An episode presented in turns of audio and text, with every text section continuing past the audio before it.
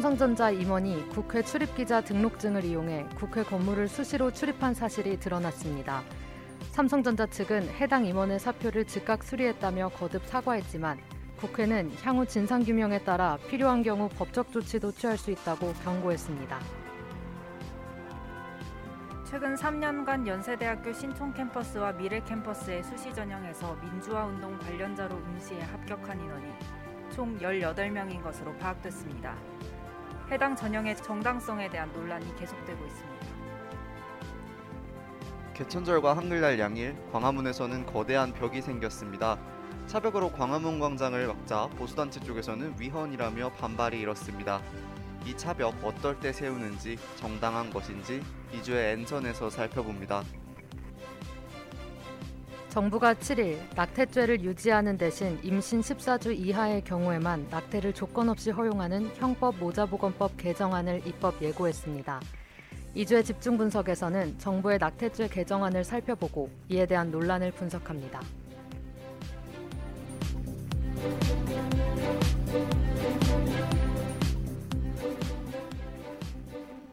그것이 듣고 싶다 시즌 5 지금 시작합니다.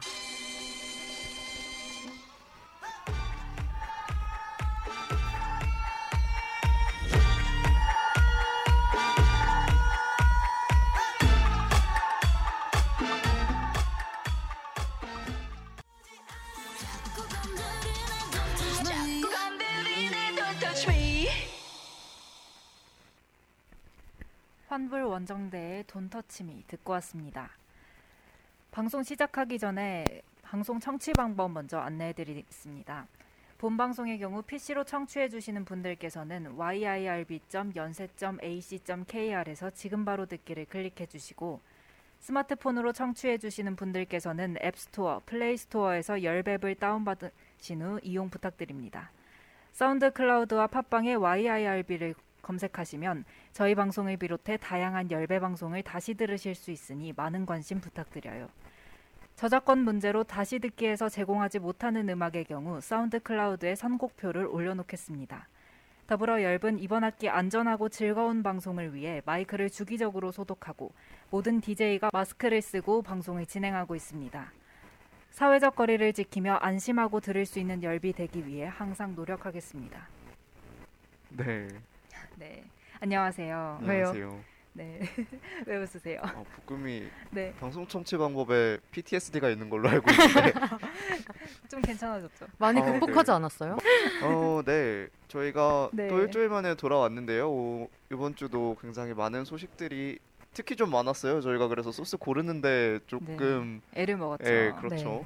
네, 먼저 저희 학내 소식이 있었는데요. 네, 네. 그 소식은 저희가 본 이제 N선에서 말씀을 드리는 것보다는 저희 근황에서 소개를 하는 게 나을 것 같아서 지금 한번 얘기를 해볼까요? 네. 어 중간고사 이후에 비대면 수업이 이번 학기까지 확정이 났습니다. 이게 되게 네. 저는 의외라는 생각이 좀 들었는데 왜냐면 음. 지난 학기가 지난 학기에는 이렇게 바로 발표를 하지 않았잖아요. 아, 네, 그것도 네. 그렇고 이번 주부터 사회적 거리두기가 1단계로 격화가 됐잖아요. 네. 그러다 보니까 이게 바로 비대면을 결정을 한 게 조금 음, 네. 음, 놀라운 결정이다라는 생각이 좀 들었는데 네. 이게 아마 지속적으로 총학생회 측하고 그 총학생회 측이 설문조사를 받은 걸 바탕으로 비대면을 희망하는 학생들이 더 많다. 네. 그래서 오. 비대면 수업으로 진행을 했으면 좋겠다고 학교 측에 그 부탁을 드렸고 네. 그거를 학교 측에서 반영을 어- 얼마 정도 한 것이 아닌가 물론 그거를 반영을 했는지 그 교측의 이익을 더 살핀 건지는 잘 모르겠지만 네, 네. 아무도. 모르죠. 음. 그건. 네, 그래도 비매, 비대면이 확정이 나면서 이제 한 학기 동안의 그 과정이 조금 더 확, 확실해졌잖아요. 네네. 네, 그래서 학생들 입장에서는 어떤 방식으로든 얼른 확정이 나야지 그 편한 방향인데 빨리 이렇게 결정을 해줘서 저희는 감사하네요. 네. 이게 네. 모르겠어요. 이제 저는 잘 모르겠는 게 제가 대면을 하고 싶은지 잘 모르겠다는 생각이 좀 들고 아. 네, 너무 비대면에 익숙해져 버려서 오. 음. 비대면 없이 살 수 없는 몸이 되어 버렸나. 네, 저도 대면 수업으로 1교시를 들으라고 하면 절대 못 들을 것 어. 그러니까요. 예전엔 맞아요. 어떻게 들었는지 기억도 안 나요. 맞아요. 그러니까 약간 너무 네. 이 수업의 수업의 질은 고사하고 삶의 질이 다르다 보니까 음. 이게 1교시를 들으려면 저는 그 대면 수업으로 들으려면 6시 반에 일어나야 되거든요. 맞아요. 저도 한 7시쯤 네, 근데 비대면으로 들으면 8시 반에 일어나도 되니까 음. 맞아요. 그리고 되게 다르다니까 이게. 화장도 안 해도 되잖아요. 아, 그렇죠. 네, 준비도 안 하고 그냥 바로 일어나자마자 들을 수 있으니까 어, 9시 수업이면 8시 50분에 기상해서 세수만 하고 듣고 이제 뭐 할 일을 하게 되는데 그게 아니잖아요. 이제 어, 대면 어, 수업을 하게 되면. 동의하지 못하는 표정인데 혹시 아, 저는- 비대면 화장하시나요? 아이, 아, 저는 지금 이제 수료한 상태라서 이렇게 말할 수 있는지 모르겠지만 네. 전 대면이 너무 하고 지난 학기는 싶었어요. 지난 학기 들었죠. 근데 네. 그때 2주씩 막 이렇게 공지를 하니까 좀 아. 불안한 것도 있었지만 음. 전 대면을 너무 하고 싶었어요. 이게 제가 음. 글을 보니까 우리가 줌을 하면서 자기 얼굴을 많이 보잖아요. 그렇죠. 그게 되게 필요한 일이라고 하더라고요. 아, 자기 얼굴을 보는. 네. 제가 그런 글을 봤어요. 그게 굉장히 필요하게 하고 그래서 저는 사실 줌 한 번 하고 나면 제 얼굴 많이 안 봐도 아. 그 신경을 더 많이 써야 했어요. 어. 왜냐면 교수님들이 엄청 이렇게 어, 참여를 유도하는 수업들이 많았는데 아, 그래요. 동시에 말하면 막 겹치고 그럼 누구 먼저 하세요 이런 것도 애매하고 게다가 전 다 영어 수업이었거든요. 아, 아, 그래서 저는 좀 비대면이 너무 힘들었었어요. 아. 개인적으로는. 확실히 좀 교류를 하려고 하면 좀 어려워지는 음. 경향이 맞아요. 있기는 있어요.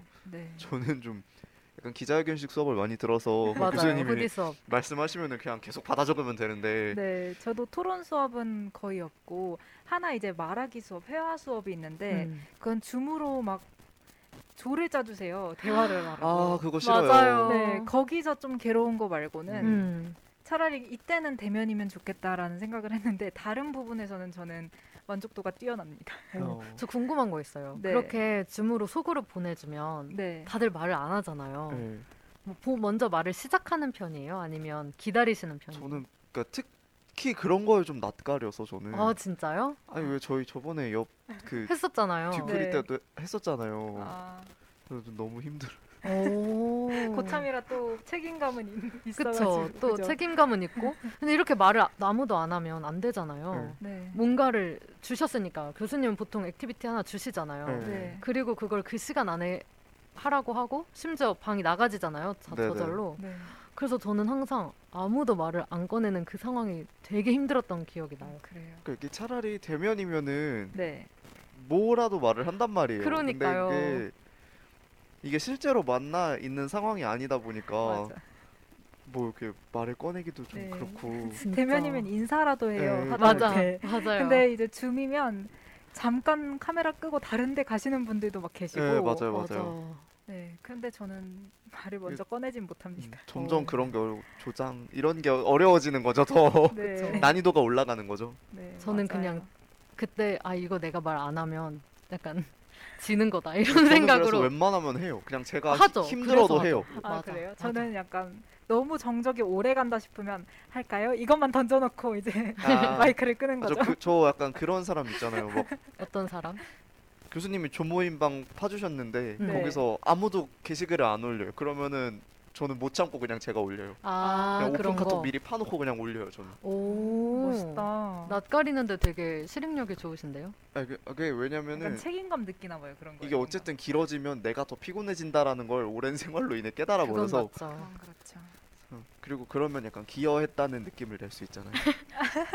아 그런 맞아요. 느낌 낼 수 약간 있구나. 심리적으로 저는 처음 약간- 시작한 사람이 아. 뭔가 네. 제가 버스를 태우진 않지만 제 제 1인분은 내고 탑승을 하는 하는 느낌이거든요. 느낌. 예. 오. 아, 1인분을 먼저 내놓고 시작하면 조금 네, 마음이 1인분을 편하죠. 앞쪽에 네. 낼수록 뒤에 편해져요. 약간 맞아요. 그런 느낌? 아. 뒤에 1인분은 좀 커지거든요. 맞아요.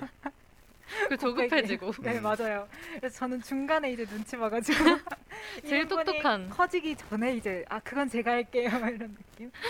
이렇게 많이 달라졌습니다 생활이. 네, 어, 확실히 근데 교류가 줄어들다 보니까 뭔가 학교 다니는 느낌은 안 나긴 해요. 네, 맞아요. 네, 저희 동아리 활동도 너무 아쉽고. 음.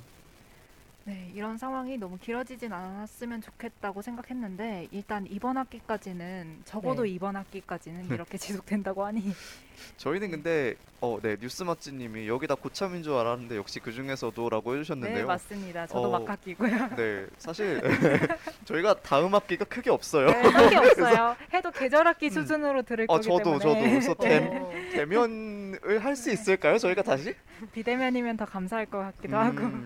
음, 근데 상황은 얼른 나아지면 좋겠네요. 네. 네. 그러면 저희 근황은 여기에서 마무리를 좀 해보고 네, 이주연선으로 넘어가 보도록 할게요. 네, 첫 소식은 한이가 준비했죠? 지난 7일 유호정 정의당 의원은 국회 소통관에서 기자회견을 열고 삼성전자 임원이 국회 출입기자 등록증을 이용해 국회를 수시로 드나들었다고 폭로했습니다. 류 의원은 삼성전자의 중소기업 기술 탈취 문제를 제기하기 위해 삼성전자 부사장을 국정감사 증인으로 신청했습니다. 그러자 삼성전자 대관 업무 담당 임원이 평일과 휴일을 가리지 않고 의원실을 찾아왔고 그 출입 경위를 알아봤더니 국회 출입 기자 명단에서 해당 임원의 이름을 발견할 수 있었습니다. 이 임원은 새누리당 당직자 출신인 것으로 확인됐는데요. 더불어민주당 허영 대변인은 이 임원이 등록된 언론사는 2013년 3월 설립돼 이듬해 국회 출입이 허용됐으나 보도의 흔적은 찾을 수 없다고 지적했고 이 언론사의 주소지는 일반 음식점으로 알려졌다고 덧붙였습니다. 국회 사무처는 삼성전자 임원의 출입기자증 발급과 관련해 이 임원이 바이라인을 달고 주기적으로 기사를 썼고 장기 출입증 갱신을 위한 형식적 요건에는 문제가 없었다고 해명하면서도 일단 해당 언론사 소속 기자에 대한 출입기자증 효력을 정지시켰습니다. 정의당은 긴급 의원총회를 열어 이 사건을 삼성에 의한 대한민국 국회 우롱 사건으로 규정했습니다. 또한 류 의원이 신청해 지난 9월 채택 절차를 마친 삼성전자 부사장이 여야 교섭단체 간사 간 협의로 이번 국정감사 증인 명단에서 철회된 점에 대해서도 강력하게 비판했습니다. 삼성전자는 해당 임원은 사직했다며 현재 국회 절차를 위반한 사례가 더 있는지 철저히 조사해 잘못된 점은 바로잡겠다고 사과했습니다. 정의당은 철저한 진상규명과 재발방지 대책 마련 및 수사 의뢰를 촉구한 상태인데요. 만일 국회 차원의 수사 의뢰가 없을 시 당 자체적으로 고소 고발을 진행하는 방안도 검토하고 있는 걸로 전해졌습니다. 네. 제가 제목을 말 안 했어요. 그래서 읽다가 아니에요. 순간. 근데 뭐 이해하셨을 겁니다. 그 근데- 내용을 다 들으셨으니까. 네. 네. 네. 근데 이제 장난도 치시. 아. 제가 중간에 약간 흔들렸어요. 그 이유는 후디 때문인 걸로 정리를 하고 넘어가겠습니다. 아, 약간 기자회견 같은 분위기를 내려고. 네. 아, 제목을 안, 안 네, 얘기해줘서 어, 지금 들으시는 분들이 주세요. 힘들겠다 생각을 했었는데 이게 삼성 국회 위장 출입 논란에 대한 이야기였습니다. 네. 아, 이거 사실 말도 안 되는 얘기입니다. 깜짝 놀랐어요. 예. 네. 근데 또 말도 안 되는 얘기면서 어, 공공연하게 그럴 수도 있었겠다라는 생각도 또 들었어요. 맞아요. 그렇죠. 이분 한 분일까 다른 어, 사람들이 아니, 절대 또 아니죠. 또 절대 있을 이것만 거고. 네. 걸린 게 아닐 거란 말이죠. 지금 국정감사 기간이다 보니까 네. 이런 위법한 행동들이 잘못된 행동들이 하나씩 알려지고 있는데 네, 그게 비단 이 사례뿐만은 아닐 것 같아요. 밝혀진 게 어, 네, 그럼요. 이것뿐인 거지. 네. 근데 이게 사실 심각한 경언유착의 사례를 그러니까 수면 위로 올라왔다라고 봐야 될 텐데 네. 페이퍼 컴퍼니 만든 거잖아요. 페이퍼 음. 컴퍼니 만들어서 언론사로 위장 출입을 한 거잖아요. 말 그대로. 그쵸. 이게 되게 국회 내부 사정을 끌 수 있는 출입 기자를 삼성전자 임원이 달고 있었다는 것 자체가 삼성이 국회 내부의 분위기를 전부 알 수 있었다는 반증이 되기 때문에 그렇죠. 네. 굉장히 심각한 문제라고 할 수 있겠는데요. 음. 네, 그리고 이 사건 이 사건이 대두되고 나서 삼성전자가 뭐 해명이라고 나, 내세운 말들도 좀 꼬리 자르기식 해명이라서 음.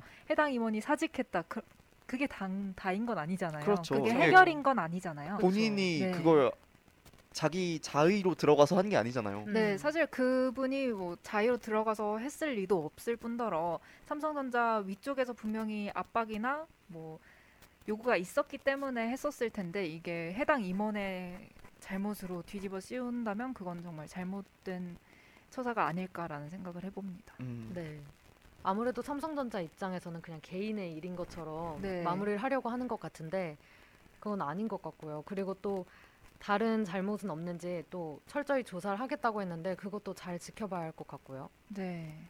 그러면 이 임원이 등록된 언론사는 어딘지 좀 궁금해지네요. 네, 여기에 연락을 취해봤지만 네. 당사자는 물론 출입 기자로 등록된 이들과도 연락이 닿지 않았고 홈페이지는 흔적도 없이 폐쇄됐다는 그런 기사가 나왔어요.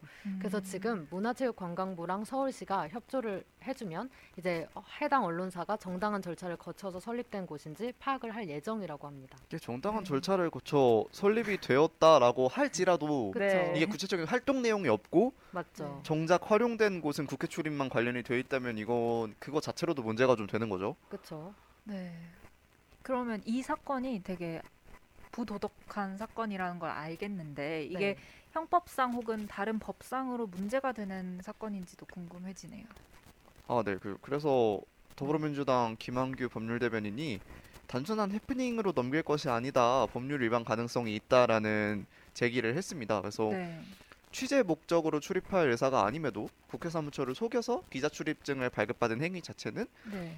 형법 제 137조 위계에 의한 공무집행방해죄 그리고 기자 출입증을 취재 목적이 아닌 기업의 대관 업무 목적으로 악용해서 국회를 드나든 행위는 형법 제 319조 제1항에 속하는 건조물 침입죄에 해당한다라고 얘기를 했어요. 어, 그럼 네. 법적으로도 처벌을 받을 수 있는 사안인 거죠. 어. 네. 그 여지가 있는 거라고 네. 할수 있겠죠. 이게 음. 약간 편법이냐 아니면 위법이냐 이게 약간 갈릴 것 같아요. 아, 그렇죠. 네. 딱 처벌을 하기에는 조금 애매한 부분이 생길 수도 있겠네요. 네, 네. 그래서 이게 국정감사에서 네. 그 이 류호정 의원 측에서 네. 나온 거잖아요. 그래서 류호정 네. 의원 호통치는 모습이 아주 아, 네. 인상 깊었죠. 그 의원실 페이스북이 제 네. PD에 뜨더라고요. 네. 그래서 아, 네. 그래서 막 류호정 삼성을 향한 류호정의 사자후 이러면서 막 이렇게 대대적으로 약간 영상을 만들어서 홍보를 어. 하시는 걸 봤는데 사자우. 어 약간 네 되게 네. 뭐라고 할까요? 적절한 건수를 잘 잡으셨다. 어, 네. 진짜 잘 네. 잡았다. 맞아요. 생각했어요. 그러면서 아무래도 이름이 좀 많이 그렇죠, 났죠. 그렇죠. 기사도 많이 그렇죠. 났고. 이게 약간 네. 그런 것도 있었어요. 의원 지금까지 비례대표 정의당 1번이었잖아요. 그래서 그쵸. 그걸로 상징적인 의미가 좀 있었는데 음. 네. 그거에 비해서 약간 놀, 그 대리 게임 관련해서 논란도 있었고 맞아요. 그래서 구체적으로 실질적인 일을 하지는 않는 안 국회의원 이러면서 네, 바지 국회의원이라고 네, 그러면서 많이 받았었죠. 약간 저번에 네.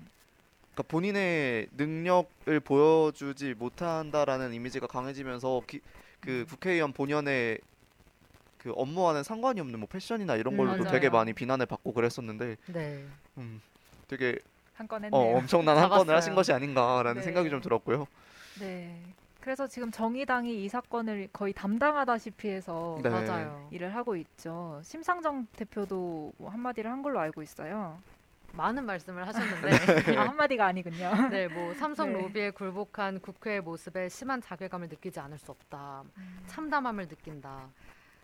이렇게도 말씀을 하셨고, 근데 심상정 대표가 또 심상정 대표가 또 하나 이제 집중한 부분이 이 부사장의 증인 채택 무산 경위예요. 음. 그래서 보면 산업통상자원 중소벤처기업위원회 여당 간사가 류호정 의원에게 증인 번복 3분 전에 미안하다고 한마디를 건넸을 뿐이다. 그 경위에 대해서는 알지 못한다. 그래서 양당 간사가 입장을 표명해야 한다라고 했습니다. 음.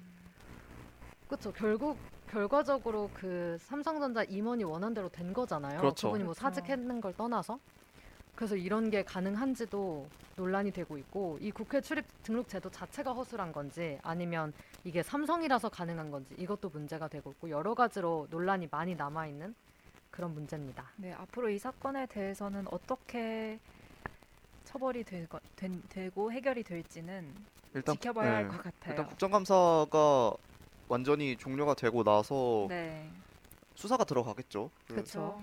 근데 아무래도 삼성이 지금 안 그래도 조금 시끄러운데 음, 맞아요. 맞아요.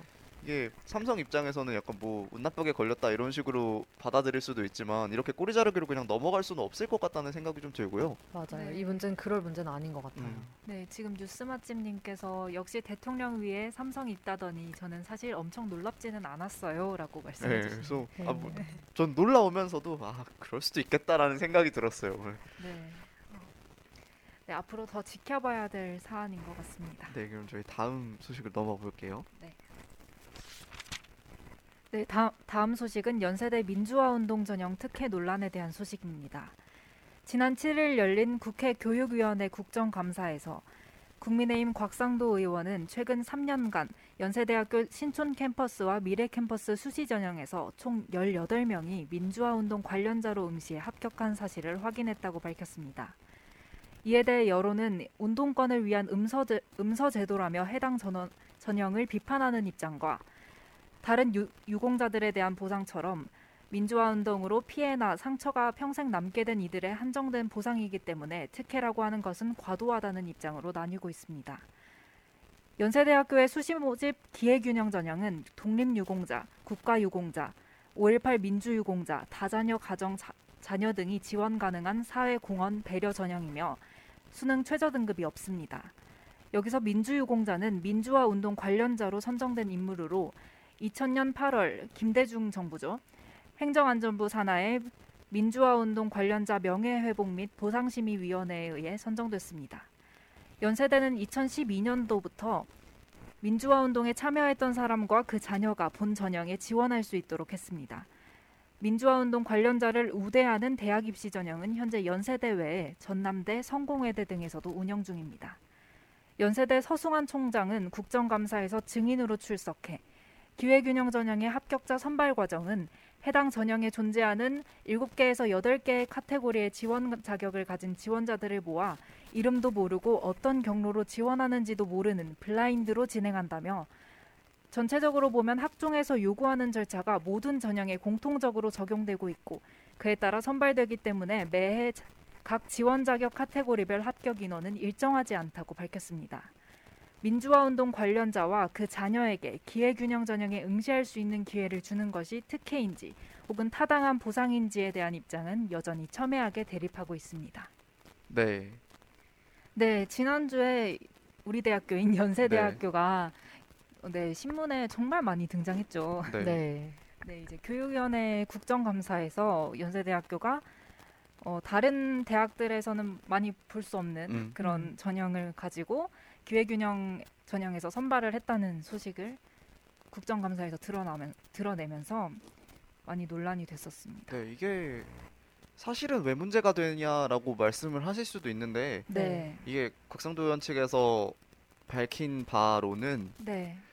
그 민주화 운동 전형이라는 것 자체의 문제보다도 이게 민주화 운동 관련자로 선정된 민주유공자의 기준이 명확하지 않다라는 얘기를 좀 많이 했어요. 네, 음. 이에 대해서 이게 독립유공자나 뭐 국가 유공자들, 네. 6.25 전쟁에 참여한 유공자들과 어떻게 다르냐라고 반박하는 이들도 많았는데 네. 사실 네. 그분들에 대한 유공자 선정은 그 위원회가 따로 결성이 돼 있고 당연히 음. 그분들은 저희 이제 현대에 살고 있는 분들께서 후 후손들이 선정을 하는 것인데 네. 이제 2000년에 선정된 이분들 같은 경우에는 그 시대에 같이 활동했던 사람들이 선정한다고 해서 논란이 많이 됐던 것 음, 같아요. 맞아요. 네. 그래서 이게 되게 공정한 기준으로 결정이 된 것이냐 혹은 어떤 기준으로 결정을 해서 이 사람들을 유공자로 대우를 할 수 있느냐에 대한 네. 논란이 꽤 뜨거웠고요. 그래서 음, 네. 어 사실 근데 어, 국정감사에서 총장님이 밝힌 바로는 네. 크게 문제될 게 없다라는 생각이 좀 드는데. 네, 저도 그렇게 어, 생각했던 게 일단 국가유공자, 아 구, 민주화 민주유공자가 어떻게 선정되는지는 저는 뭐 자세하게 찾아봤더니 어떤 분들이 그 위원회에 그를, 그들을 선정하는 위원회에 있는지는 나오지가 않더라고요. 음. 그래서 그분들이 어떤 분인지는 알지 못했지만 현재 생활에 피해를 받고 있는 분들, 현재까지 피해로 힘들어하시고 있는 분들에 한해서 선정을 하고 있다라고 밝혔고 음. 서승환 총장님께서는 이제 기회균형 전형은 어차피 그 어떤 카테고리 지원 자격으로 지원을 했는지는 밝혀지지 않고 블라인드로 음. 진행되기 때문에 문제가 없다라고 밝힌 것으로 알고 있어요. 네, 근데 사실 이 민주유공자라는 제도 자체가 네. 문제가 된다면 네. 그 카테고리에서 성적이 좋은 학생이 들어와서 붙는 것 자체가 어떠한 기회 균형의 원칙에 어긋난다라고 볼 수도 있겠죠. 그쵸. 네. 그래서 그래서 그게 문제가 되는 것인데, 어, 네, 이, 이거를 특혜라고 볼 수 있을까요? 어떻게 생각하세요? 음, 저는 이 이후에 네. 또 나, 더불어민주당에서 민주화 운동을 하다가 죽거나 다친 이들의 자녀에게 취업, 의료, 금융 지원 등 각종 혜택을 주는 법안을 발의했다는 걸 보고 네, 최근에 이 네. 이후에 바로 발의를 했어요. 이 이후에 발의하고 네. 그 이후에 또 시민단체 우리 학교 앞에서 시위도 했었죠. 네, 음. 맞아요. 그래서 그런 걸 보고서 많은 생각을 했는데 네. 어, 일단 지금 하태경 의원이 또 말한 게 네. 여기에서 뭐 80년대 사람들 중에 뭐 민주운동 아는 사람 없지 않냐. 그렇죠. 다 하지 않았냐. 네. 이렇게도 말했고 아까 복금이가 말한 것처럼 이게 기준이 명확하지가 않잖아요. 뭔가 뚜렷하지도 않고 게다가 네. 정말 그 민주화 운동 한 사람들이 많은 그런 네. 더불어민주당에서 이런 법안을 발의했고 그렇기 때문에 더 괜히 마음이 생각이 오히려 이게 되게 불공정하게 더 느껴지는 것 같아요. 음. 네, 오히려, 그분들이 네. 말씀하셔서 그분들이 아니라 다른 당 쪽에서 먼저 제시를 하고 그 법안이 진행이 됐다면 이런 위원회가 결성이 되고 뭐 선정이 진행이 됐다면 아 그러면 그분들도 되게 나름의 절차를 따져서 유공자처럼 저희가 그 국가 유공자들에 대해서는 나름 믿을 만 하다고 다들 생각하고 있잖아요. 근데 이에 대해서는 그 다 관련자들이 선정을 했기 때문에 조금 의심이 들지 않나, 의구심이 들지 않나라는 음. 생각이 들어요. 네. 그 네. 근데 뭐 또 반대로 생각하면 이거에 대해서 이의 제기를 한 게 또 야당 측이다 보니. 이거 결국 뭐 같은 얘기로 돌아갈 수밖에 없는데 네, 뉴스 맛집님이 근데 자기소개서에 다 드러나지 않을까요? 라고 해주셨는데 네, 쓰는 분들도 있겠죠. 이게 아마 제가 알기로는 그 네. 자기가 어떤 카테고리로 지원을 하는지에 대해서 입력을 할 수 없게 네, 되어 임- 있지 않나요? 그 기재를 할 수 없게 되어 있지 않나요, 보통? 기재는 할 수도 없는데 제가 알기로는 네. 그걸 그냥 스토리에 녹인다면 할 말이 없는 아, 뭐 거죠. 그렇죠. 그거는 아버지께서 뭐 음. 민주화 운동을 하셔서 어떤 신념을 가지고 있다 이런 얘기를 하면 사실 할 말이 없죠. 그러면 음. 얘는 이 전형으로 들어왔겠구나라고 대충 음. 짐작은 할 수 있지만 그렇죠, 그렇죠. 확신은 할 수 없는 거죠. 네, 어쨌든 네, 간접적으로든 확인할 수 있는 음. 방안이 있긴 있는 거네요. 네 그리고 이 논란이 조금 더 거세졌던 건 네. 해당 전형이 과 학과가 다양하게 나눠져 있어요. 기회균형 맞아요. 전형으로 공통으로 전형을 치르다 보니 음. 모든 학과에 걸쳐서 있는데 작년에 입학한 기회균형 전형에서 한 명 선발하는 치의학과 음. 합격자가 이 전형으로 이 지원 자격으로 지원한 지원자였다는 사실이 밝혀지면서 네. 치대도 이런 전형으로 간다고 하면서 사람들이 많이 되게 논란이 됐었죠. 음. 대, 음, 대중들 그 사이에서. 말의 전제는 이제 네. 전형을 되게 차별화해서 생각을 한다는 거잖아요. 어. 그러니까 이게 아무래도 어, 이 기회균형 전형이라는 것 자체가 네. 뭐 다른 일반 전형에 비해서 뭐 당연히 약간 혜택을 주는 거다 보니까 보다 음. 성적이 그만큼 미치지 못하는 학생들도 그 성적 자체가 동등한 기회를 부여받지 못했기 네. 때문이다라는 것을 전제로 선발을 하는 것이기 때문에 아무래도 네. 입결 같은 것 자체는 떨어질 수밖에 없잖아요. 네, 근데 어. 사실상 경쟁률 자체는 음. 그냥 일반 학생부 종합전형과 크게 음. 다르진 않다고 해요. 네. 네. 경쟁률은 오히려 선발 인원이 적기 때문에 더 치, 더. 치열할 때도 있긴 한데 음. 그 커트라인 정도가 조금 비슷하다고 하기도 하고 음. 해당 전형이 연세대학교가 얼마 전 2년 전인가 최저 기준을 완전 없앴어요. 수시 모집. 전형에서 최저 등급 수능 최저 등급을 없앴기 정말요? 때문에 네.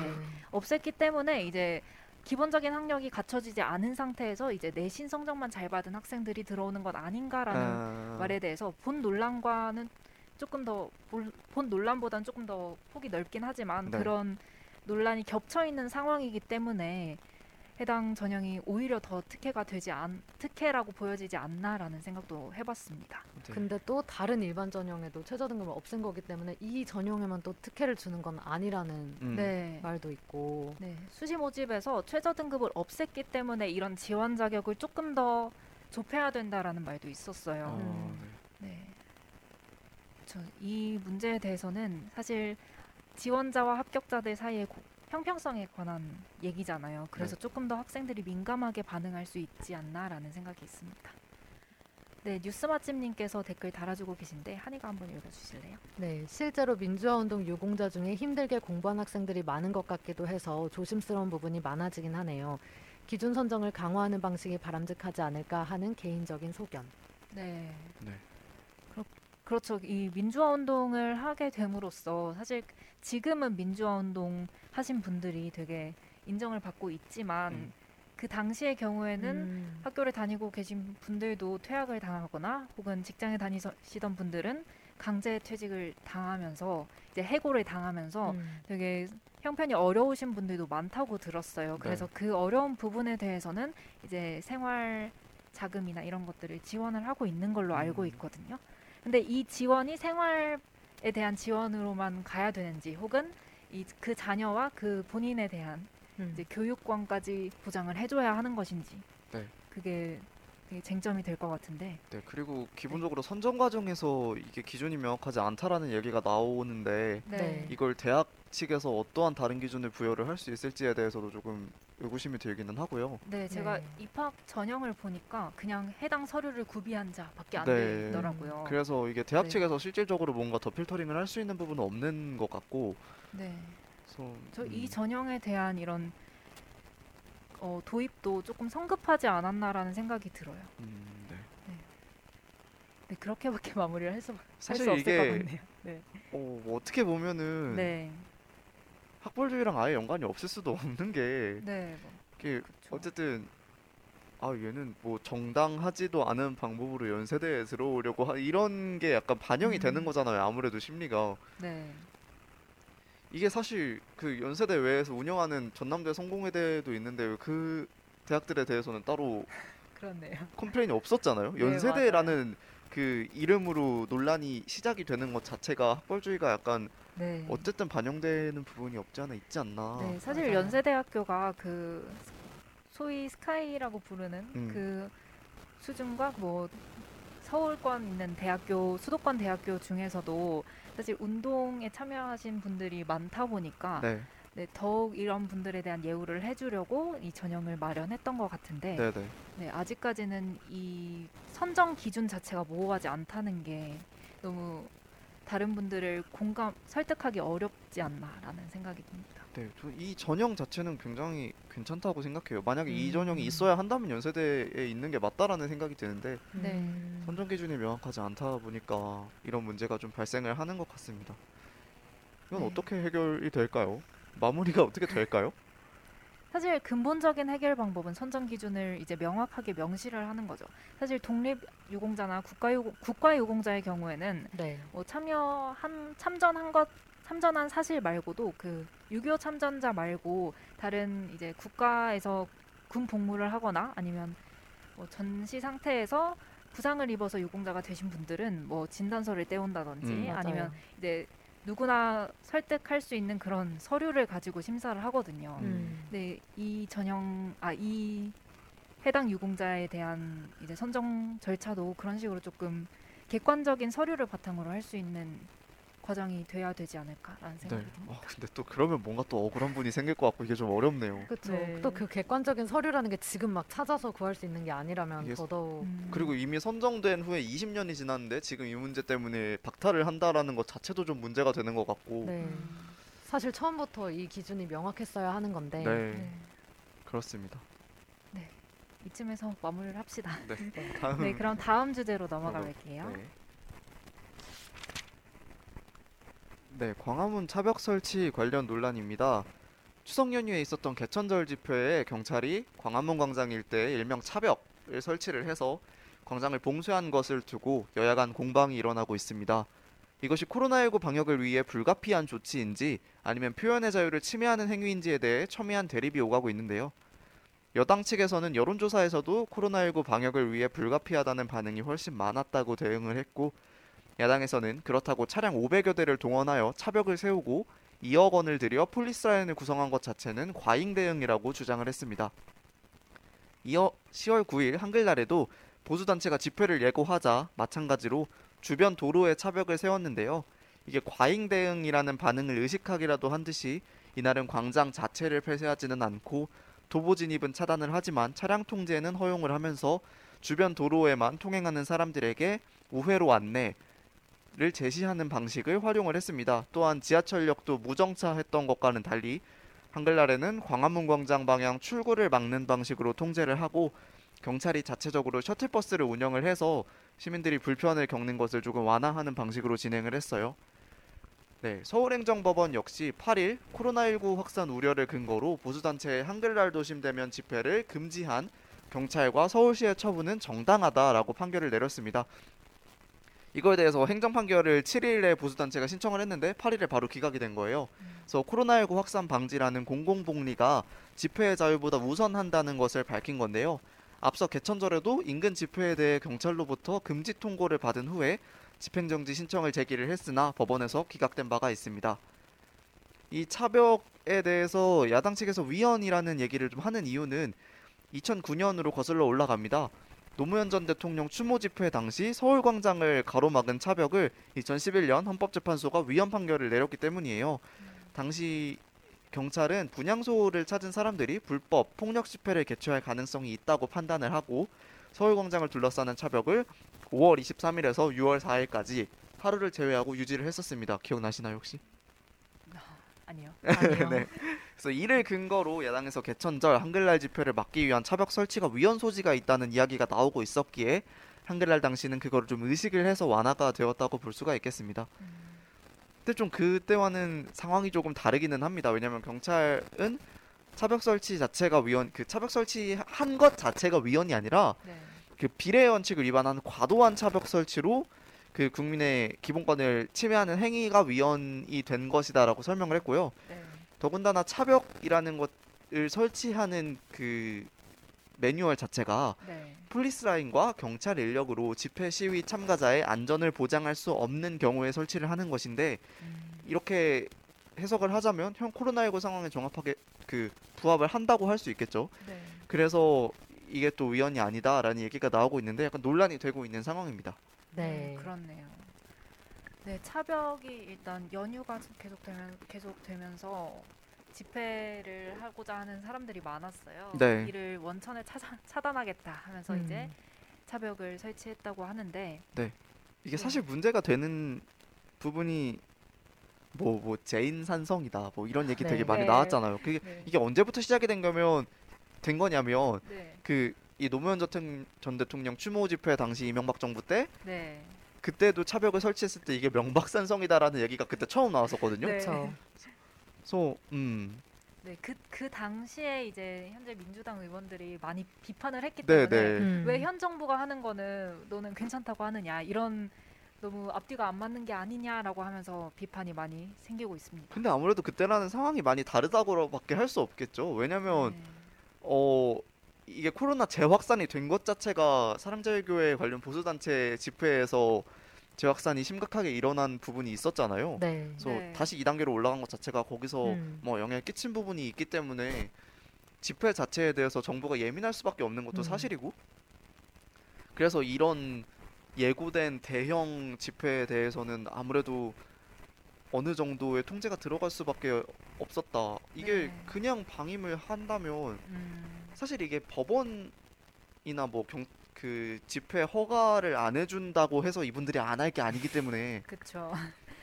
사실 8월 15일 광복절 집회 때도 그 인원을 속여서 올린 다음에 허가를 받은 받고 당일이 되고 보니 사람들이 그렇게 많았던 거거든요. 그렇죠, 그렇죠. 그러면서 이제 코로나 19가 확산되는 시점에서 그것이 가속시켰다, 가속화시켰다라는 어, 그런 말들이 나왔었는데 음. 이번에 개천절 집회도 그렇고 한글날 집회도 딱 이제 안정화되는 시기에서 이제 어떻게 보면 조금 더 많아지는 다시 폭발적으로 증가할 수 있는 계기가 되는 것을 막기 위해서 이제 차벽을 세웠다고 정부에선 설명을 하고 있죠. 네. 네. 네, 뉴스 맛집님께서 계속 댓글 달아주고 계신데 박근혜 세월호 집회 때도 차벽 많이 세워서 논란이 됐었죠 하면서 문정부가 이, 이전 정권들의 차벽에 감정이 많이 있었을 것 같기도 해요. 네, 근데 또 이때 당시에도 뭐 위헌 소지가 있다 그러면서 네, 헌재 얘기를 넣었었는데 그때는 또 위헌이 아니다라고 판결이 났어요. 음. 그래서 음, 어, 약간 야당들이 써먹을 수 있는 방안으로 써먹는다는 느낌이 좀 강하긴 강하게 들기는 합니다. 맞아요. 네, 근데 코로나19 상황을 고려 감안하면 지금 사안이 확실히 이전에 있었던 차벽 사건들과는 조금 다르다는 생각이 들긴 하네요. 네, 그렇죠. 그리고 광복절 집회 때 이미 감염된 사람들이 많았고 또 그때 많이 신뢰가 훼손된 상태에서 더 네. 이상 서로를 믿을 수 없는 상황이라서 이렇게 차벽을 세웠다고 할 수 있는데 음. 저는 사실 그 차벽 사진을 보고 가보진 않았지만 네. 네. 사진을 보고 좀 많이 무섭긴 했거든요. 네. 이렇게 차벽을 정말 정말 틈없이 세우는구나라는 생각이 들었고 또 처음에는 저는 코로나에 대한 무서움이 컸기 때문에 당연히 집회를 하면 안 된다. 그리고 이렇게 막는 거에 대해서 크게 네. 문제를 못 느꼈어요. 그러다 그 음. 사진도 보고 또 이야기를 들어보니 사실 이게 진짜 코로나 상황이라 이런 거긴 하지만 만약에 이게 코로나를 그냥 명분으로 든 거라면 실제 의도가 확실히 있다면 정말 무서운 일이라는 생각이 들더라고요. 어, 사실 네. 이게 광복절 집회가 전제가 되지 않았다고 한다면 더 큰 논쟁이 될 수. 있는 부분이 있어요. 그렇죠. 근데 사실 야당 측에서는 8월 15일 광복절 집회 역시 거기로 인해서 코로나19가 폭발적으로 증가한 것보다는 이전에 사랑제일교회에서 이미 감염되고 돌아다녔던 분들이 음. 이미 확산세가 있는 상황에서 음. 그때 집회가 있었기 때문에 약간 기폭제가 된 느낌이죠. 네. 오비락처럼 네. 음. 까마귀 날자 배 떨어진 그런 상황이 되- 된 거다 이런 식으로 주장을 하기도 하고 사실 그때 이제 그 보수 세력의 집회 말고도 진보 쪽의 세력 네? 민주노총 네. 쪽에서 집회가 집회도 있었죠. 네. 있었기 때문에 사실 그쪽에만 책임을 떠넘기는 건 부당하다라고도 주장을 하고 있는데요. 네. 네, 이런 집회 상황에서 사실 확산이 됐는지 안 됐는지는 그 근거를 명확하게 찾을 수는 없지만 그래도 원천의 그 위험을 차단하는 방법으로는 저는 괜찮았다고 생각해요. 네, 그리고 음. 자체는. 어, 추석 연휴 자체가 집중 방역 네. 기간이기도 했고 네, 그때 어쨌든 100인 이상 모이는 행사 자체가 불가능하거든요. 그렇죠. 그래서 약간 이게 어쨌든 안 되는 건데 음. 네. 이게 뭐 보수 단체든 진보 단체든 그런 걸 따지지 않고 어쨌든 안 되는 건데 네, 어 이게 허가를 안 낸다고 해서 안 모이실 분들이 아니기 때문에 아까 말씀드렸듯이 그래서 그렇죠. 약간 어 정부 입장에선 강경한 태도를 취했다라고 보는 것이 맞을 것 같고요. 그래서 보수 네. 단체에서는 또 이 문제를 어떻게 해결할 것이냐 그쪽에서도 음, 아이디어를 모아 뭐 드라이브스루 집회를 진행을 네. 했다. 네. 그래서 드라이브스루. 저는 그게 정말 참신하다고 생각했어요. 말 자체도 저는 너무 기가 찼고요. 네, 어떻게 그- 하는 거죠? 드라이브스루 집회는? 이 차량을 타고 이렇게, 네, 지나가면서. 이렇게 열이 되는 거예요. 그래서 이렇게 아. 그 일대를 이렇게 순환을 하면서 아 차로. 네, 뭐 아. 그런 식으로 의견 표출을 한다. 빵빵 하나요? 뭐 경적 어우, 올리는 그건 잘 모르겠어요. 그래서 어. 실제로 네. 이 10월 9일 한글날이 지나고 그 다음 날 10월 10일에 네. 드라이브 스루로 보수 단체들이 네. 그 한번 집회라고 할 수 있는지 잘 모르겠는데 모르겠지만 비슷한 걸 했네요. 네, 그런 걸 시행을 했다고 하더라고요. 네, 전 차라리 그런 방법이라면 괜찮 괜찮지 않나 생각이 들어요. 참, 음, 저는 일단 코로나19가 좀 진정됐으면 하는 음. 마음이 가장 크기 때문에 그리고 이것 이게 되게 국민의 생명권이랑 뭐 건강과도 관련이 있지만 사실 경제랑도 직접적으로 연관이 있잖아요. 그렇죠. 코로나19 자체가. 네. 그래서 일단 정부에서는 이 코로나19 상황을 좀 안정화시키는 게 가장 최우선 목표라고 생각을 하고 있, 있는 것 같아요. 그리고 이게 사실 차벽 설치를 했는데도 그때 만약에 많은 사람들이 모여서 만약 문제가 됐었다면 네. 차벽 설치에 대해서 논란이 이렇게 크지는 않았을 수도 있어요. 음. 근데 그게 오히려 조용히 잘 지나가니까 이게 차벽 설치 때문이라고 생각 안 하고 그냥 잘못됐다라고 말을 하는 것도 있고 근데 제 생각에는 한편으로는 네, 만약에 문재인 정부가 좀 더 소통을 다른 방향으로 많이 했었더라면 네, 이 논란도 그렇게 크지 않지 않았을까. 안 그래도 요즘 뭐 불통 얘기를 많이 하잖아요. 뭐 음. 매 정부에 네. 있는 얘기지만 네. 그런 상황에서 이렇게 차벽을 설치한 걸 더 크게 문제 삼는 것 같다는 생각이 또 들었습니다. 음. 네.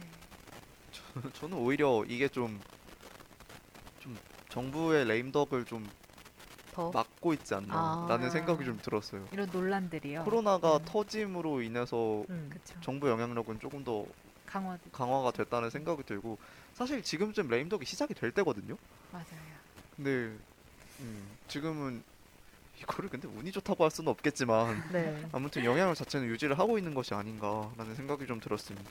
네, 차벽은 일단 집회권에 대해서는 보장이 안 되는 건 사실인데 네. 네. 이런 집회권이 정- 그 안전을 보장할 수 있는 그런 경우에는 제한이 돼야 하는 건지 그거에 대한 논란이 이어지고 있네요. 네, 뉴스마치님이 코로나 덕분에 지지율이 많이 올라갔다는 평이 많더라고요. 네, 그것도 무시할 수 없죠. 네 사실이죠, 사실. 네. 그러니까 지지율의 모든 이유가 다른 항목에서는 다 낮은데 네. 코로나 하나만 팍 높더라고요. 그래서 네. 평균이 그나마 유지되고 있는 것 같아요. 아무래도 방역에 있어서 긍정적인 평가가 계속 이어지고 있다 보니까 네. 네. 그렇습니다. 그렇습니다. 네. 그럼 저희는 노래 한 곡 듣고 이제 이 2부로 넘어가 보도록 할 네, 텐데요. 어떤 노래 준비하셨죠? 네, 마지막 소식에서 있었던 일의 장소죠. 광화문에서 규현의 노래 듣고 올게요.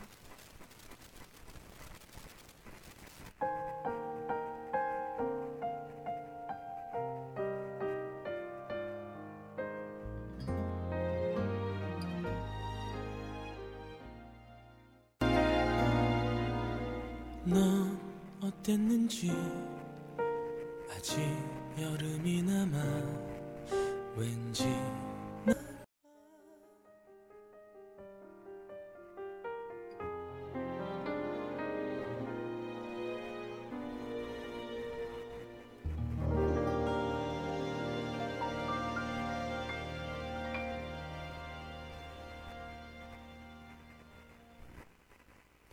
네, 규현의 광화문에서 듣고 왔습니다. 네, 그러면 이, 이제 2주의 집중 분석 시작해 보도록 하겠습니다. 2주의 집중 분석은 낙태죄에 관한 정부의 형법 모자보건법 개정안에 대해 이야기를 나눌 겁니다. 네. 어, 2019년 4월 11일 헌법재판소가 낙태죄를 처벌하는 법이 기본권을 침해한다는 판결을 내렸습니다. 해당하는 조항은 다음과 같습니다. 형법 제269조 1항 부녀가 약물 기타 방법으로 낙태한 때에는 1년 이하의 징역 또는 200만 원 이하의 벌금에 처한다. 형법 제270조 1항 의사, 한의사, 조산사, 약제사 또는 약종상이 부녀의 촉탁 또는 승낙을 받아 낙태하게 한 때에는 2년 이하의 징역에 처한다. 쉽게 말해서 낙태한 여성과 시술한 의료진까지 처벌을 받는다는 조항인데요. 2012년에는 합헌 판결을 내렸던 것과는 달리 2019년에는 7대 2로 헌법 불합치 판결을 내렸습니다. 이에 따라 국회는 올해 12월 31일까지 해당 법조항에 대한 개정을 해야 하는데요. 그렇게 헌법 불합치 판결 후 1년 6개월이 지난 지금 정부가 입법 예고안을 공개했습니다. 낙태죄 관련 현행 법 체계에는 처벌 보항을 규정한 형법 외에도 낙태죄 처벌 제외 요건을 규정하는 모자 보건법이 있습니다. 하지만 이 역시 현실을 제대로 반영하지 못한다는 비판이 있어서 모자 보건법 개정도 이번 입법 예고안에 포함됐습니다. 현행 모자보건법에서는 일정한 사유가 있을 경우에만 임신 24주 이내의 낙태를 허용하고 있는데요. 여기에서 일정한 사유는 인부나 배우자에게 유전적 전염성 질환이 있는 경우, 성범죄에 따른 임신이나 근친 관계 간 임신, 인부의 건강이 위험한 경우를 말합니다. 개정안에서는 임신 초기 14주 이내에는 일정한 사유나 상담 등 절차 요건 없이 본인의 의사에 따라 낙태를 결정할 수 있고 임신 15주에서 24주 이내에는 기존 모자보건법상 사유 또는 사회적 경제적 사유가 있는 경우 낙태가 가능합니다. 다만 사회적 경제적 사유에 의한 낙태의 경우 모자보건법에서 정한 상담과 24시간의 숙려 기간을 거쳐야 합니다. 이외에도 배우자 동의 조항이 삭제됐고 자연유산 유도 약물 등 약물에 의한 낙태도 허용됐습니다. 심신장애인의 경우 법정 대리인의 동의만으로도 낙태가 가능하고 미성년자의 경우에는 상담 사실 확인서만 있으면 보호자나 법정 대리인의 동의 없이 낙태가 가능합니다. 정부는 이번 개정안을 다음 달 국회에 제출해 본회의를 통과하면 내년 1월 1일부터 시행한다는 방침인데 상당한 비판이 쏟아지고 있는 상황입니다. 이에 국회 여성가족위원회 더불어민주당 간사인 권인숙 의원은 어제 낙태죄를 전면 삭제하는 형법 개정안과 불가피한 임신 중단에 안, 불가피한 임신 중단에 안전한 의료 서비스를 보장하도록 하는 모자보건법 개정안을 발의했습니다. 이외에도 박주민 민주당 의원, 이은주 정의당 의원도 개정안을 준비 중인 걸로 알려졌습니다. 네, 네, 깔끔하게 정리해 주셨네요. 네. 어려운 문제입니다. 어렵습니다. 네, 저희도 노래가 나가는 동안에 얘기를 많이 나눠봤는데 네, 일단 네. 정리를 좀 하자면 네. 네. 작년 중순쯤이었죠. 작년 5월이었나요? 4월이요. 4월이었군요. 네. 작년 4월에 헌법 불합치 판결이 내려진 이후에 네. 정확히 1년 6개월이 됐습니다.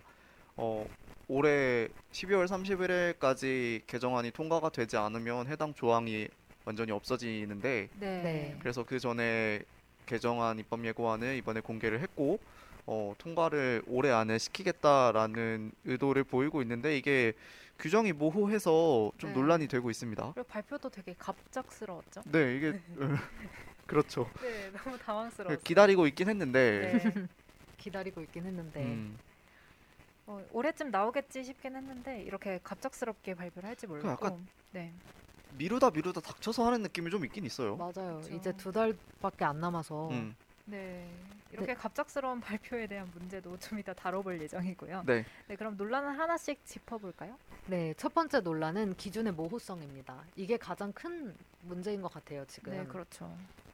네, 14주, 24주 이렇게 네. 보여줬는데 14주 내에는 별일 없으면 이제 음, 자유 의사 결정 하에 이제 인부가 낙태를 결정할 수 있는 거고 유사시 24주인 거죠. 그렇죠. 네, 네. 24주에는 이제 정해진 이유에 따라야 하고 이저, 이번에 이제 추가된 게 사회적 경제적 사유가 네. 추가가 네. 된 거고요. 사실상 사회 경제적 사유하면 좀 모호하지 않나요? 그것도 모호하고 네. 근데 이- 이제 무엇보다도 임신 중단 허용의 기준인 마지막 월경 시작일이 너무 모호해서 이게 14주가 또 어떤 사람들은 이렇게 말하기도 하더라고. 뭐 네. 14주 정확히 일수냐? 그럼 하루 더 지나면 뭐 이건 아. 어떡하냐? 이러면서 이런 네.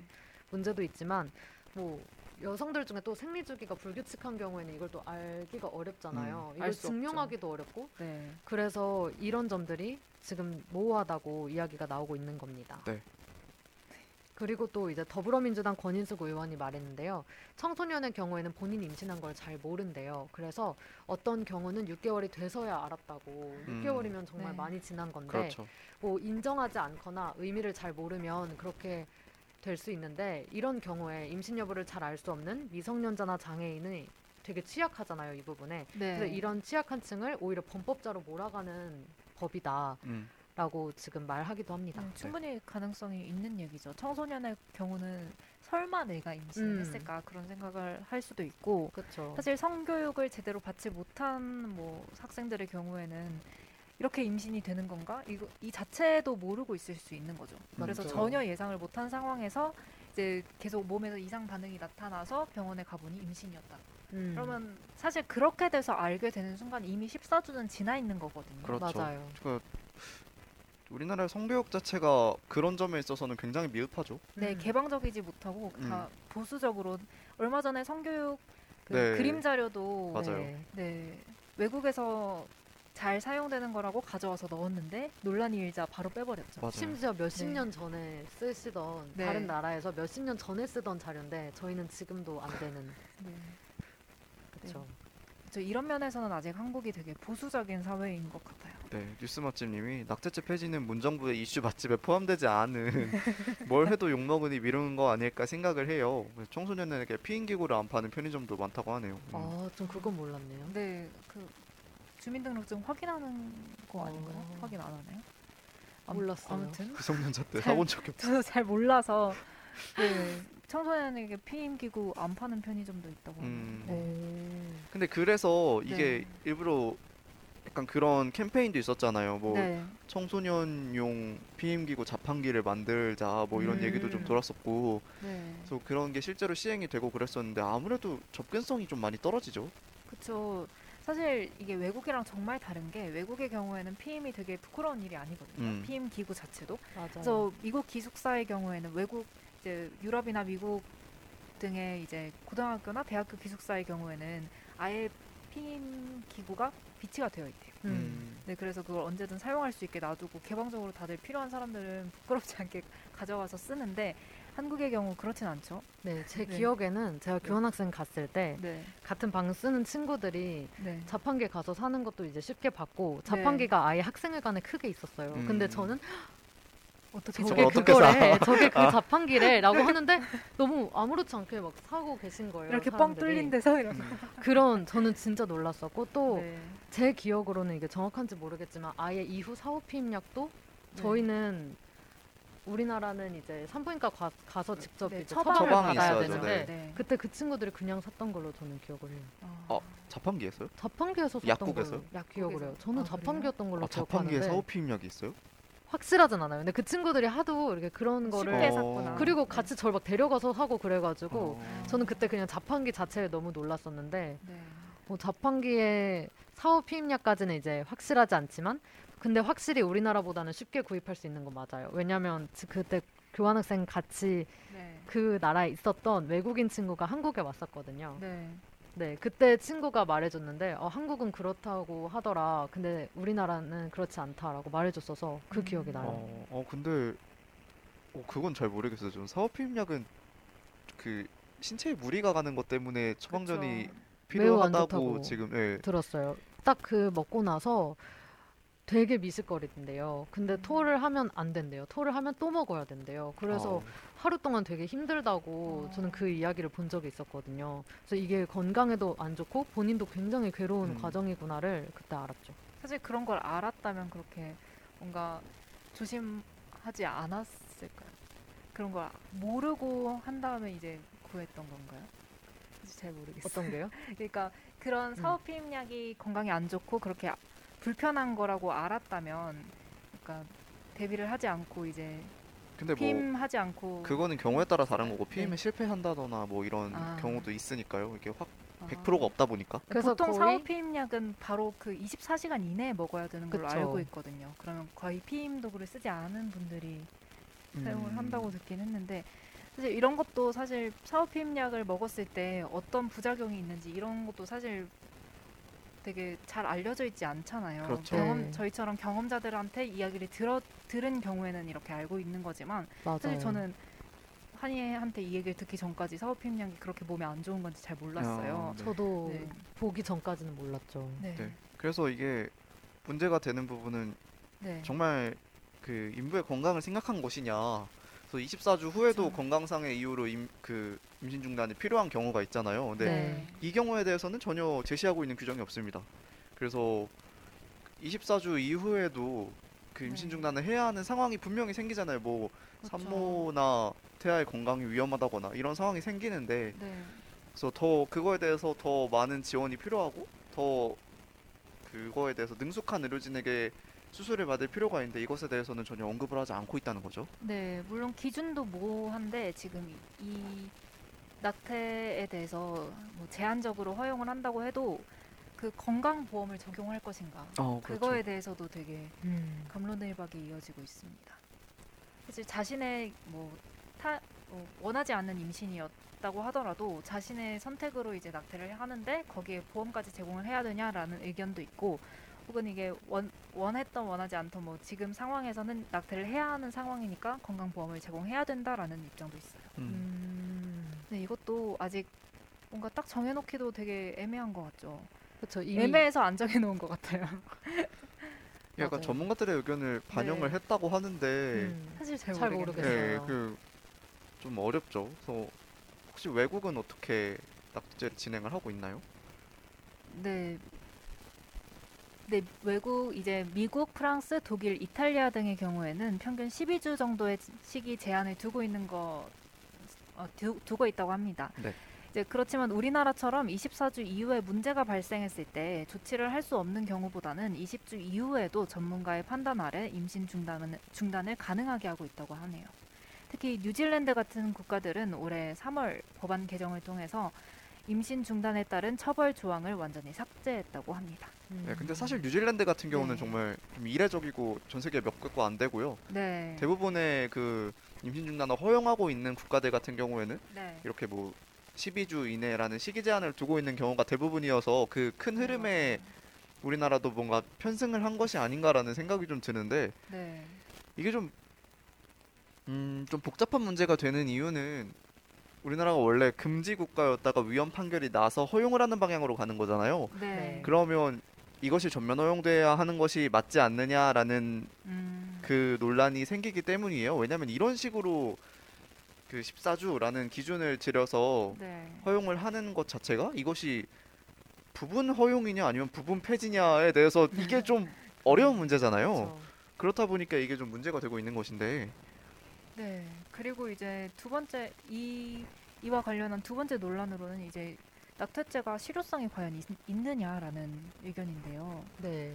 실제 임신 중단 건수에 비해서 낙태죄로 처벌받는 사례가 거의 없다고 해요. 음. 그래서 한국보건사회연구원의 인공 임신 중절 실태 조사를 보면 이게 숫자가 매우 큰데 뭐 2018년에는 뭐 24만여 건의 임신 중단이 있었는데 그 중에 네 건만 처벌이 됐고 2009년에도 뭐 18, 9만 정도의 그런 임신 중단 사례가 있었는데 네. 또이 중에서도 네 건만 이런 음. 식으로 한 자릿수도 안 되는 정도로만 이제 낙태죄가 기소된다고 해요. 근데 이 심지어 이렇게 네 건 정도의 낙태죄 기소 사건도 네. 처벌 사례 대부분이 이제 악용된 것들이라고 합니다. 음. 그러면 사실 이 낙태죄가 있는 게 큰 의미가 없어지는 거죠. 아예 의미 자체가 없는 상황인 거죠. 그렇죠. 그렇죠. 그렇지만 이제 법적으로 낙태 낙태를 허용 하고 그, 그 부분을 열어놓느냐 아니면 아예 닫고 처벌을 하겠다라고 해서 이제 암흑의 방법으로 어둠의 방법으로 낙태를 하느냐의 차이는 좀 분명히 존재할 것 같긴 하죠. 음, 네. 네. 또 처- 이 처벌된다는 이것 때문에 임신을 중단하는 임신 중단을 포기하는 여성은 거의 없다 그래요. 음. 오히려 이게 죄의식을 느끼게 할 뿐 네. 어, 서지영 검사는 이렇게도 말했어요. 낙태죄가 두려워서 낙태하지 않는 여성은 없다. 근데 불법화된 낙태로 고통받는 여성만 있을 뿐이다. 음. 그래서 이게 오히려 불법 시술을 조장한다라고 네. 하고 있습니다. 네. 네. 더불어민주당 권인숙 의원도 병원비가 비싸지고 임신 중단 수술을 하고 나서 문제가 생겨도 의사와 논의, 논의할 수 없다. 왜냐하면 범죄 행위, 불법 행위가 되기 때문이다 라고 했어요. 네. 뉴스 맛집님이 요지는 그주 자체보다는 산모의 맥락과 상황인 것 같아요. 그래서 낙태죄가 여성의 생명권 문제라고 인용되는데 기간에 따라 범죄를 부과하는 것이 아니라 전문가나 기관의 지원과 상담을 효과적으로 받게 법을 개정해야 하는 게 맞지 않나라고 네. 해주셨어요. 이게 사실 음그 14주, 24주 기간의 문제라기보다도 그 네. 이후에도 뭔가 문제가 발생했을 때 보호를 해줘야 네, 그게 되는데. 불법이 아니라 합법적으로 네.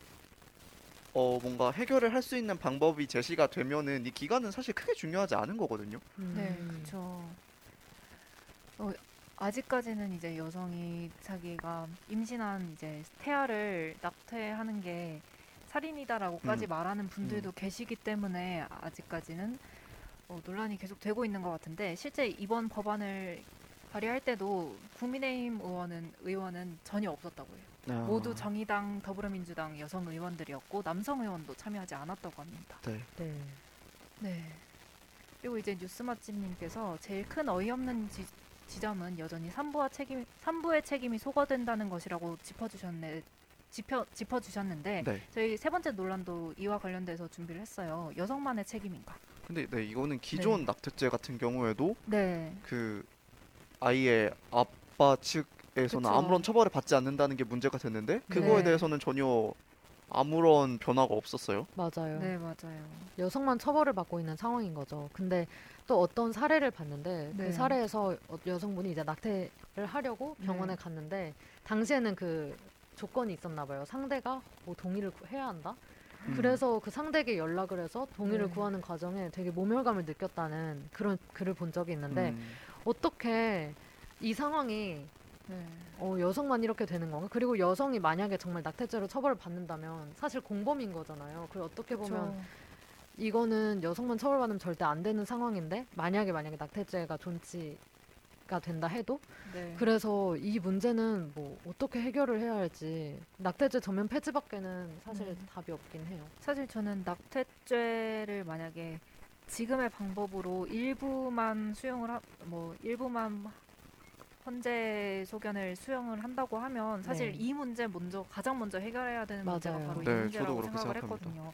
사실 임신 자체가 혼자 하는 게 아니자, 음. 아니잖아요. 근데 모든 부분에서 뭐 의료진과 여성만의 책임 음. 그들에 대한 처벌만 얘기를 하고 있을 뿐 산부가 일정 부분 뭐 아이를 낳았을 때 보장해야 될 부분이나 혹은 나이를 아이를 낳지 않더라도 함께 책임져야 될 부분에 대해서는 전혀 언급이 안 되고 있다는 게 가장 큰 문제점인 것 같습니다.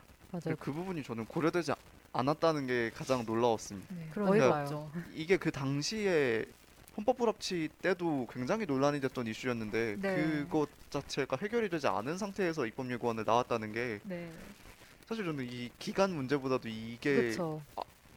이거에 대해서 이런 방법 없다는 게 제일 놀랐어요. 사실 너무 급하게 처리하다 보니까 이런 부분에까지 미치지 못한 거라고 라는 생각도 들었어요. 음. 저는 개정안에 저는 이 생각을- 생각을 네. 하지 네. 못했다고 생각했어요. 그냥 고려하지 않은 부분이라는 생각이 들었어요. 저는 개정안에서 계속 찾았거든요. 여성만 처벌을 네. 받는 건지 아니면 산부에 대한 책임도 언급이 됐을 것 같아서 계속 봤는데 없더라고요. 이 부분에 대해서는 논란의 여지가 있으니 빼버렸거나 아니면 아직까지 뭔가 확실하게 대안을 찾지 못한 것도 있는 것 같아요. 뉴스마티님이 또 어이없었던 건 의료계와 그렇게 각을 지고 있는 정부가 이번 안에서는 의사의 진료 거부권을 적확히 명시했다는 거. 근데 이게 그 네.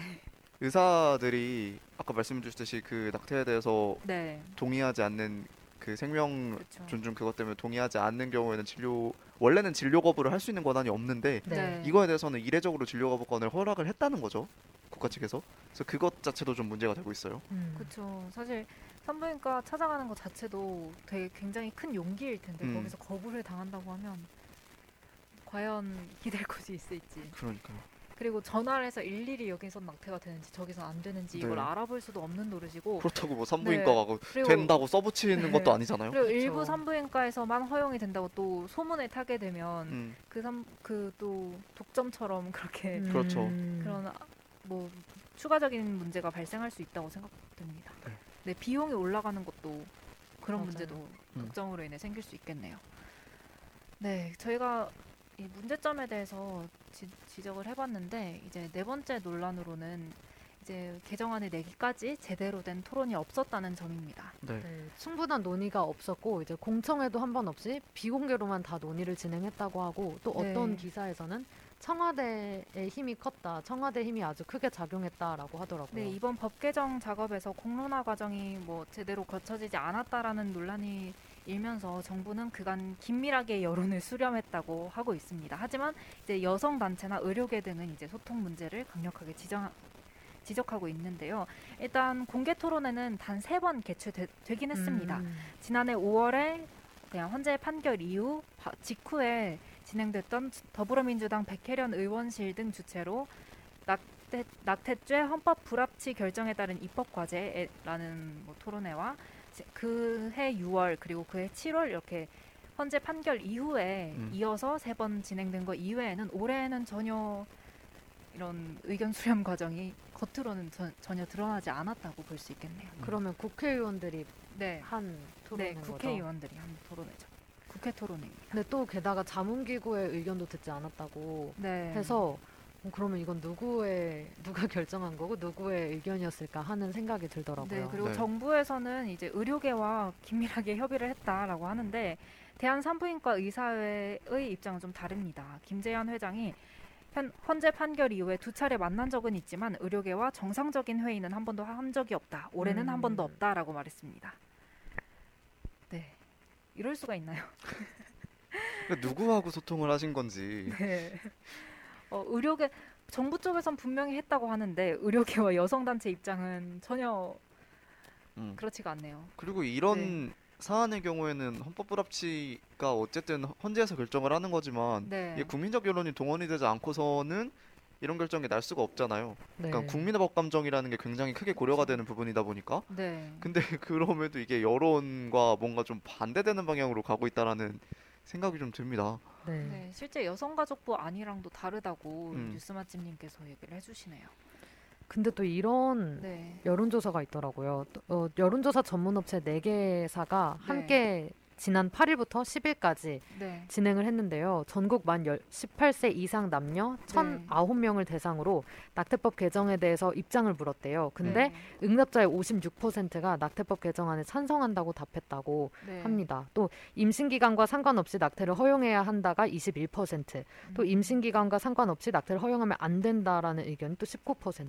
음. 이렇게 양측 의견이 팽팽했다고 이 여론조사는 전했는데 네, 아무래도 뭐 정부가 참고한 여론조사가 또 달랐던 건지 아니면 네. 그냥 여론을 수렴했다고 하는 건지 잘 모르겠네요. 통계라는 게 네. 통계가 참 그렇잖아요. 네. 그러니까요. 네, 그 표본 집단에 따라서 너무 달라지기 때문에 네.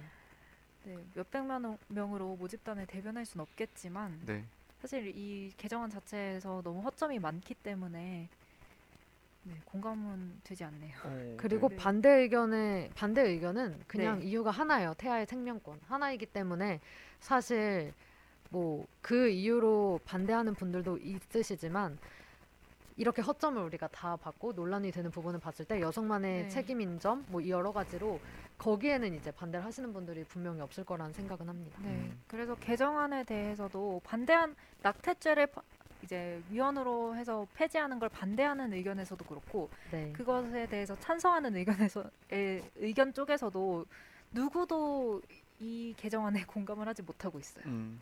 그래서 뉴스 맛집님이 여론조사 보니 문재인 정부가 영리하게 법을 만들었네요. 적당히 만들면 적당히 좋아해주는. 네, 항상 약간 좀 모호하게 네. 진행이 됐던 것 같아요. 저희가 뭐 그드집에서도 사안마다 이제 앞으로 지켜봐야 할 것 같습니다. 네. 뭐 기준이 모호합니다. 이런 얘기를 정말 많이 하잖아요. 맞아요. 네, 아, 요즘에 이제 모든 법이나 이런 개정안 입법안들이 다 좀 모호하게 진행되는 감이 없지 않네요. 네. 그래서 맞아요. 어 어쨌든 올해 안에 결정이 될 문제인데 음. 네. 이게 입법 예고안이라는 것 자체가 네. 그 법안을 예고를 하면서 그 여론을 들어서 수정을 하고자 함이 원래 취지잖아요. 그렇죠. 그렇다 보니까 지금 안대로 가지는 않을 것 같습니다. 아무래도. 네, 네, 지금 워낙 반응이 뜨겁, 음. 뜨겁다 보니 그럴 수 그래서 없겠죠. 어떻게든 이거에서 수정이 약간 일어날 것 같기는 한데 네. 일단 핵심적으로 저희가 살펴봐야 하는 조항은 뭐 두 가지겠죠.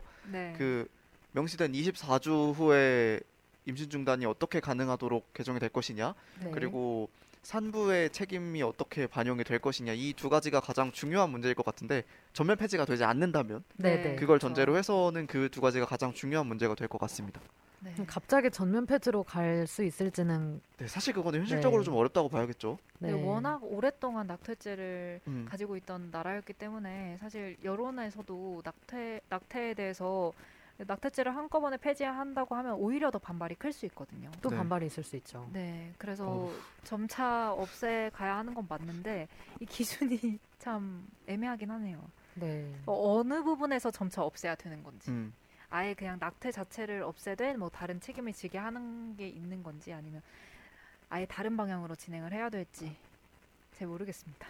저는 개인적으로는 네. 정말 산부의 책임을 어떻게 지게 할지가 제일 좀 사실 주목하게 네, 되는 부분인 것 주변 같아요. 네, 그냥 뭐 TV에서 나오는 거 사례들을 보면 이 임신 자체의 소식을 듣고 그냥 어, 예상치 못한 임신을 하고 음. 뭐 되게 기뻐하는 산부들도 많지만 사실 그렇지 않은 분들도 되게 많잖아요. 그렇죠. 그래서 그러면 안 되지만 도망가시는 분들도 있다고 들었거든요. 음. 도망가시거나 자기의 책임을 아예 지지 않고 잠적을 하신다거나. 그러면 그 책임은 온전히 산모의 몫이 되는 거거든요. 네, 그렇습니다. 한이가 베이비박스 봉사활동을 하고 있다고 들었는데 혹시 한이의 네. 입장은 어떤지 궁금하네요. 어, 저는 사실 이 베이비박스도 논란이 많이 됐던 네. 곳이긴 한데 뭐 저는 개인적으로는 아이 아기들은 죄가 없다는 생각에 이제 네. 봉사자로서 가는 거는 저는 괜찮다는 생각이 들어서 다니고 있는데 네. 어, 여기에는 보통 되게 다양한 분들이 오시는 걸로 알고 있어요. 제가 직접 뵌 분들은 거의 없죠. 근데 제가 네. 일하는 동안 봉사활동을 하는 동안 띵동 소리가 들려서 아기가 들어온 적은 있었고요. 음. 아, 근데 제가 들었을 때는 뭐 정말 보통은 혼자서 출산을 하시고 집에서 네. 그렇게 오시는 분들도 있고 아이고. 되게 상황이 안 좋은 걸로 알고 있어요. 근데 제가 그분들을 봤을 때는 사실 아이들을 어떻게 보면 포기하신 거지만 네.